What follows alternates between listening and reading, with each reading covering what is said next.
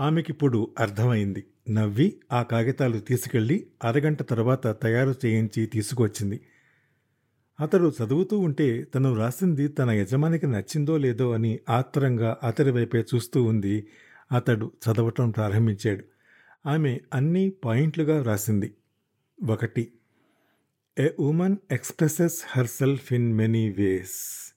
ప్రపంచంలో అన్ని రకాల దుస్తుల్లోనూ చీరకి ఒక ప్రత్యేకత ఉంది. విదేశీ దుస్తులతో పోలిస్తే ఇన్ని గజాల గుడ్డని శరీరానికి చుట్టబెట్టడం వృధా అనిపించవచ్చు. కానీ ఇప్పుడు ఇది విదేశీయులను కూడా బాగా ఆకర్షిస్తోంది. బహుశా ఆ రోజుల్లో పత్తి పంట పుష్కలంగా పండే దేశం కాబట్టి ఈ అలవాటు వచ్చి ఉండవచ్చు. రెండు కొంగు పొడవుగా తీసి భుజాల చుట్టూ వేసుకోవటం కొప్పు పెట్టుకోవటం ముసలమ్మ ఫ్యాషన్గా ఒకప్పుడు భావించబడేది. జయాబాతురి ఈ విధంగా ఒక సినిమాలో తయారు కాగానే కాలేజీ అమ్మాయిలందరూ అలా అలంకరించుకుని ఉన్నట్టుండి నమ్రత గౌరవప్రదమైన బొద్దిగా తెచ్చేసుకున్నారు. కాబట్టి ఫ్యాషన్కి హద్దులు లేవు. మూడు. తమిళనాడు అమ్మాయిలు చీర కొంగుని నడుము చుట్టూ తిప్పి ముందువైపు అంచంతా కిందకి పరుచుకునేలా దోపుతారు. ఈ రకమైన కట్టులో ఒక అందం ఉంటుంది. చీర మొత్తంలో పైట చెరుగుకి ఒక ప్రాధాన్యత ఉంటుంది. దీన్ని చాలామంది నిర్లక్ష్యం చేస్తూ ఉంటారు. నాలుగు. బాగా గంజిపెట్టిన చీరలైతే చూడముచ్చటగా ఉండే మాట నిజమే కానీ రోజువారీ పనికి ముఖ్యంగా ఆఫీసుల్లో ఇస్త్రీ అవసరం లేని వాష్ అండ్ వేర్ చీరలైతే ఎక్కువ శ్రమ ఉండదు. అలాగే తెల్లటి చీరలు తప్ప మిగతావి నీడ పట్టున ఆరేయటం మంచిది. అతడు సంతృప్తి చెందలేదు. మిగతాది చదవకుండానే తలెత్తి ఇదంతా బాగానే ఉంది కానీ నేను చెప్పింది మీరు సరిగ్గా అర్థం చేసుకోలేదనుకుంటాను. మన బుక్లెట్లో ఈ వివరాలన్నీ మొదటి చాప్టర్లో ఎలాగూ వస్తాయి. షాపుల్లో కస్టమర్లు తీసుకోవలసిన జాగ్రత్తల గురించి రాయమన్నాను పోనండి నేను చెబుతాను రాసుకోండి అంటూ డిక్టేషన్ మొదలుపెట్టాడు. ఆమె రాసుకుంటోంది ఏ చీరైనా మీకు నచ్చితే దాన్ని వెంటనే కొనేయాలన్న ఆతృతని దుకాణదారుని ముందు ప్రదర్శించకండి. ఏ చీర మీదైనా మీ దృష్టి రెండు సెకండ్లు ఎక్కువ నిలబడితే వెంటనే దుకాణందారు ఇది లేటెస్ట్ డిజైన్ అమ్మా చాలా ఫాస్ట్ కలరు మొన్ననే వచ్చింది మార్కెట్లోకి అంటాడు. నమ్మకండి మీ దృష్టి దాని మీద కొద్దిగా ఎక్కువసేపు ఆగడంతో మీరు దాని పట్ల కొద్దిగా ఆకర్షితులయ్యారని అటు ఇటు ఊగుతున్నారని అతడు గ్రహించాడు. మిమ్మల్ని కన్విన్స్ చేయడానికి ప్రయత్నం చేస్తున్నాడు. కేవలం మీకు నచ్చితేనే తీసుకోండి అతడి మాటల వల్ల కాదు. చీరలు కొనేటప్పుడు పొడవు వెడల్పు కొలవమని అడగటంలో మొహమాట పడకండి. అలాగే ఫాస్ట్ కలర్ అన్న ముద్ర ఉన్న చీరలు బెటర్. ఐదు మీటర్ల కన్నా పొడవైన చీరలు వంటికి అందాన్నిస్తాయి. కళ్ళు చెదిరే రంగులతో పెద్ద ప్రింట్లున్న చీరల్ని భారీ కాయం ఉన్న వాళ్ళు కట్టుకుంటే మంచి ఎత్తైన ముఖద్వారానికి బరువుగా వేలాడే కర్టన్లలా ఉంటారు. అలాగే పొట్టివాళ్ళు ఎక్కువ నగలేసుకుంటే భూమిలో సగం వరకు పాతిపెట్టిన మొక్కజొన్న పొత్తులా ఉంటారు. సరస్వతి రాయడం ఆపి కాస్త తటపటాయించి ఈ చివరి సలహా తీసేద్దాం సార్.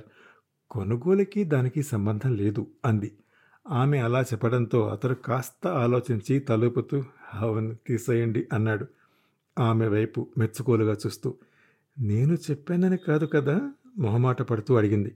కాదు కాదు మీరు చెప్పింది కరెక్టే మిగతా వ్రాసుకోండి అని చెప్పడం ప్రారంభించాడు. గొప్ప తగ్గింపు ధరలు అన్న బోర్డు చూసి ఎప్పుడూ మోసపోకండి. అసలు ఎవరైనా ధర ఎందుకు తగ్గించాలి అని ఒక్క క్షణం ఆలోచించండి. కేవలం చీర కంటించిన కాగితం మీద తన కలంతో రాసిన ధరలోనే తగ్గింపు ఇస్తున్నాడన్న విషయం మర్చిపోకండి. లేకపోతే మిగిలిపోయిన సరుకంతా వదులుచుకోవడానికి ప్రయత్నిస్తున్నాడని గ్రహించండి. ఏ విధంగా అయినా మీకే నష్టం. రవితేజ వారి ధరల లిస్టు దుకాణదారు దగ్గర ఉచితంగా పొందండి. మీరు కొనే చీర ధర దానితో పోల్చి సరిచూసుకోండి. చీర ధరలను కరెక్ట్గా కొనుగోలుదారులకు చెప్పే సంస్థ రవితేజ టెక్స్టైల్స్ ఒక్కటే. దట్స్ ఆల్ అంటూ పూర్తి చేసి ఎలా ఉంది? అని అడిగాడు నవ్వుతూ. నాకు తెలియని విషయాలే చాలా ఉన్నాయి సార్ అంది. అంత తొందరగా పాయింట్ మీద పాయింట్ చెప్పడం ఆమెకి ఎంతో ఆశ్చర్యంగా అనిపించింది. అందుకే అతడు ఆర్టీ అయ్యాడు అనుకుంది మనస్సులో. ఇలా ఇవ్వండి సంతకం పెడతాను. డైరెక్ట్గా కంపోజింగ్కి ఇచ్చేయండి అన్నాడు చేయి చాచుతూ. ఆమె కాగితం అందిస్తూ ఉంటే అది జారి బల్ల కిందకి వెళ్ళింది. ఆమె తీయబోతుంటే నే తీస్తాను అంటూ అతడు వంగాడు. సరిగ్గా అప్పుడు తలుపు చప్పుడయింది. ఇద్దరు బల్ల వెనక నుంచి ఒకేసారి తలెత్తారు. స్ప్రింగ్ డోర్ దగ్గర మాధవి నిలబడి ఉంది. సరస్వతి కాగితం తీసుకుని వెళ్ళిపోయింది. ఆమె వెళ్తున్నంతసేపు నిప్పులు కక్కే కళ్ళతో ఆమె వైపే చూస్తూ ఆమె బయటకు నడిచిన తర్వాత ఇందుకే అన్నమాట ఇరవై నాలుగు గంటలు ఆఫీసు ఆఫీసు అని పడి తెచ్చేది అంది. అతడు విస్తుపోయాడు. కొంచెంసేపు పాటు ఆమె ఏం మాట్లాడుతూ ఉందో అర్థం కాలేదు. అర్థమయ్యాక ఇంకేమీ అనలేక మాధవి అన్నాడు. పిల్లి కళ్ళు మూసుకుని పాలు తాగుతూ ఎవరూ చూడటం లేదనుకుంటుందిట. వెటకారంగా అంది. అతడికి ఎప్పుడు రానంత కోపం వచ్చింది. నీకేమైనా మతిపోయిందా? ఆవిడ నాకన్నా పదేళ్ళ పెద్దది అన్నాడు ఆవేశాన్ని అణుచుకుంటూ. ఆ వయసులోనే బుద్ధి వెయ్యి వేషాలు వేసేది. దాన్ని లోపలికి పిలవండి తేలుస్తాను. ఏమిటి నువ్వు తేల్చేది? అసలు నువ్వెందుకు వచ్చావు ఇక్కడికి? మీ కృష్ణలీలలు చూద్దామని? దాదాపు ఐదు నిమిషాలు ఇద్దరు ఏం మాట్లాడుకున్నారో ఏమీ అర్థం కాలేదు. అతడు చాలా ఇరిటేటింగ్గా ఉన్నాడు. చాలా సున్నితమైన చోట దెబ్బ కొట్టిందామె. తన భార్యకి తన మీద ఇంత అపనమ్మకం ఉందని అప్పుడే తెలిసింది అతడికి. అతడు కాపాడుకుంటూ వచ్చిన విలువలన్నిటినీ ఒక్క మాటతో తోసేసింది. అతడికి మనుష్యుల గురించి బాగా తెలుసు. ఒక మనిషి మీద మరొక మనిషికి ఉండే అభిప్రాయం థర్మాస్ ఫ్లాస్క్ లాంటిదని ఏ క్షణమైనా చాలా చిన్న చిన్న సంఘటనల ద్వారా కూడా దాని ఆకృతి మారిపోతుందని అంత ఫ్రెజైల్ అని అతడికి తెలుసు. కానీ భార్యాభర్తల మధ్య కూడా అలాంటి బంధమే ఉంటుందని తను ఎన్నాళ్ళ నుంచో పెంచుకుంటూ వచ్చిన క్యారెక్టర్ ఒక అద్దాల మేడ వంటిదని అతడికి అర్థమైంది. చిన్న మాట అనే రాయి విసిరి అతడి భార్య ఆ అద్దాల మేడని కుప్ప కూల్చేసింది మాధవితో అతడి సంబంధం ఒక సగటు మగవాడికి కావలసిన శారీరక సంతృప్తిని ఇస్తూనే వచ్చింది. కానీ ఇద్దరూ కాలక్రమేణా మానసికంగా దూరం అవడంతో అది ఒక చిన్న అఫైర్గా మాత్రమే మారింది. తర్వాత అతడు తన వ్యాపకాల్లో నిమగ్నమై ఇక పూర్తిగా ఆ అవసరాన్ని దాదాపు మర్చిపోయాడు. ఆ మర్చిపోవడాన్ని భార్య ఇలా ఊహిస్తుందని అతడు కలలో కూడా అనుకోలేదు. తనని తాను కంట్రోల్ చేసుకుంటూ వెళ్ళు మాధవి ఇది ఆఫీసు అందరూ వింటారు అన్నాడు. మీ గురించి ఎవరో చెబితే ఏమో అనుకున్నాను. ఇప్పుడు కళ్ళారా చూసి నమ్మాల్సి వస్తోంది. రవితేజ పిడికిళ్ళు బిగుసుకున్నాయి. ఎవరు? అడిగాడు. ఆమె మాట్లాడలేదు. అతడు అది ఆఫీసును కూడా మర్చిపోయి ఆమె చెయ్యి గట్టిగా పట్టుకుని గద్దిస్తున్నట్టు ఎవరు? అని అడిగాడు.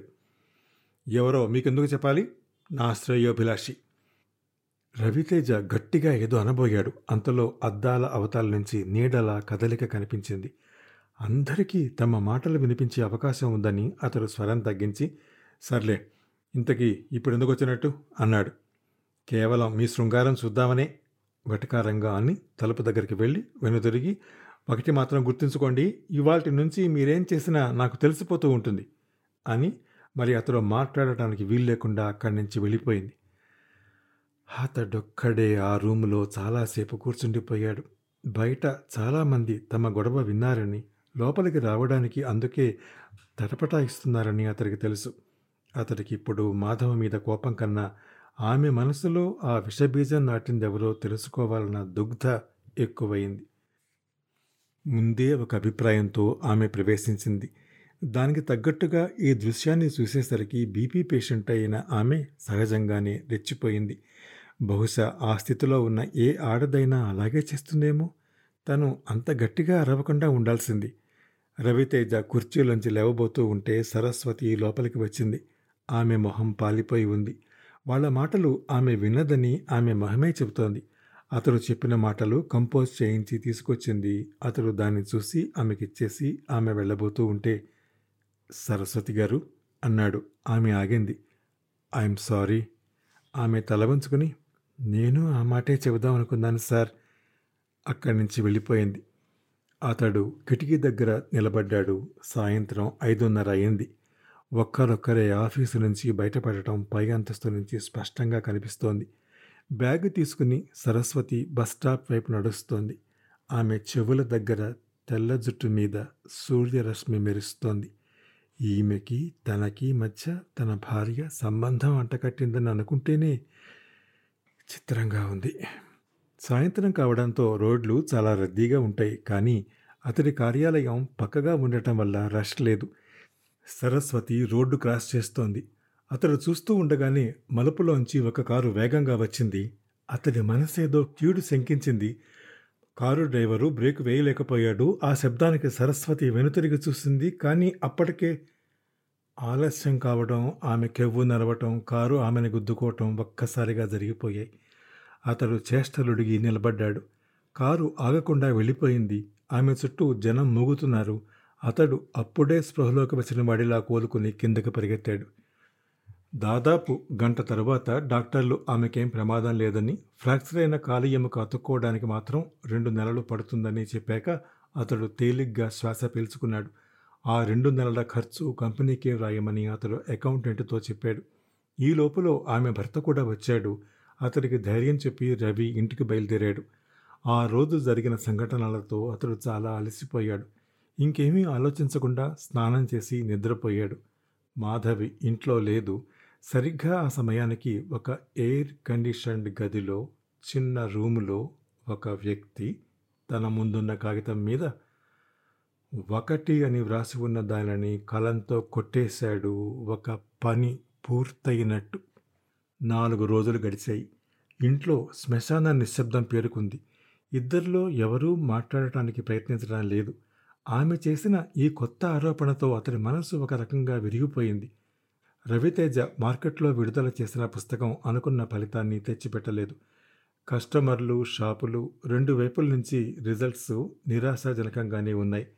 చాలామంది కస్టమర్లు ఇందులో మాకు తెలియని పాయింట్లే ఉన్నాయి అంతా మాకు తెలిసిందే కదా అన్నారు ఆ పుస్తకాన్ని చూసి. ఇంకొక వైపు చీరల ధరలు కంపెనీయే ప్రకటించటం షాపు వాళ్ళు గాఢంగా వ్యతిరేకించారు. చాలా చీరలు సంవత్సరాల తరబడి షాపుల్లో చాలా సందర్భాల్లో ఉంచాలి. స్టాక్ టేకింగ్ సమయంలో వాటి ధర పెంచాలి. అంతా మాకు తెలిసిందే కదా అన్న కస్టమర్ల విషయమై రవితేజ అంచనా తప్పయింది ఆ తర్వాత ఏం జరిగిందో పదమూడవ ఎపిసోడ్లో వినండి. అందాక సెలవు. నమస్కారం.